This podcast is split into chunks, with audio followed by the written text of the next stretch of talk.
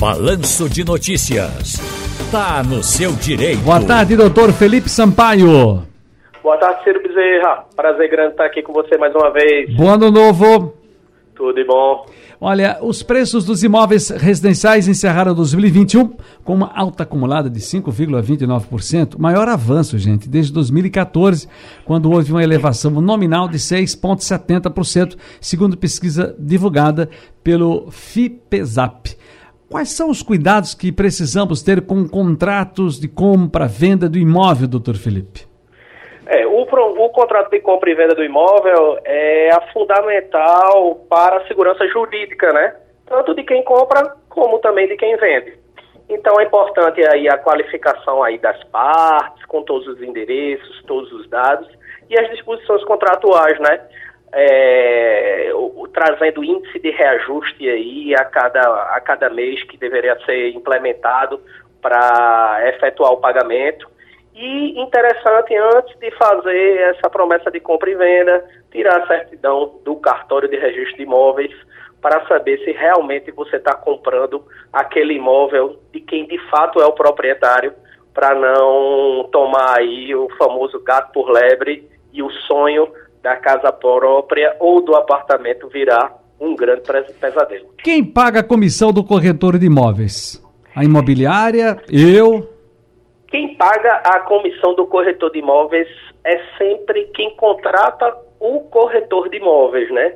Agora, existem algumas situações em que ambas as partes ali, o comprador e o vendedor, eles conseguem equacionar umas situações de percentual, tipo, você vai pagar um percentual do corretor e eu vou pagar outro, aí embutem isso no custo do imóvel e resolvem dessa maneira.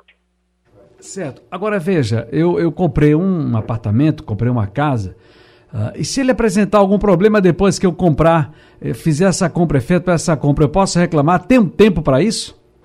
Olha, Ciro, é, existem aí os famosos vícios construtivos, né? E a gente teria que saber se o imóvel seria um imóvel novo ou um imóvel, um imóvel antigo, né?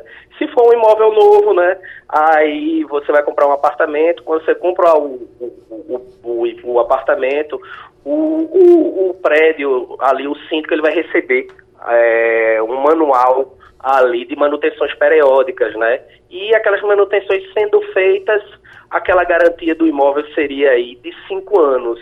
Agora, o S T J se posicionou aí que, com relação a vícios construtivos que causem um dano à estrutura do imóvel e que não seja por conta dessa manutenção periódica, a prescrição, no caso, a garantia deixa de ser quinquenal, cinco anos, para ser vintenárias. Vintenária de vinte anos.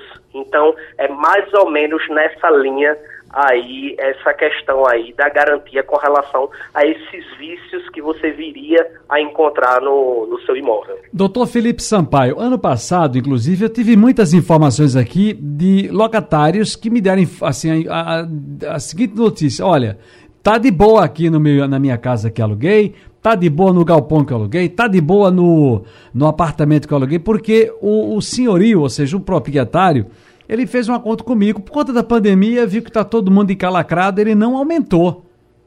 Houve até também o governo, né? Houve a, a, a uma determinação, tudo bem.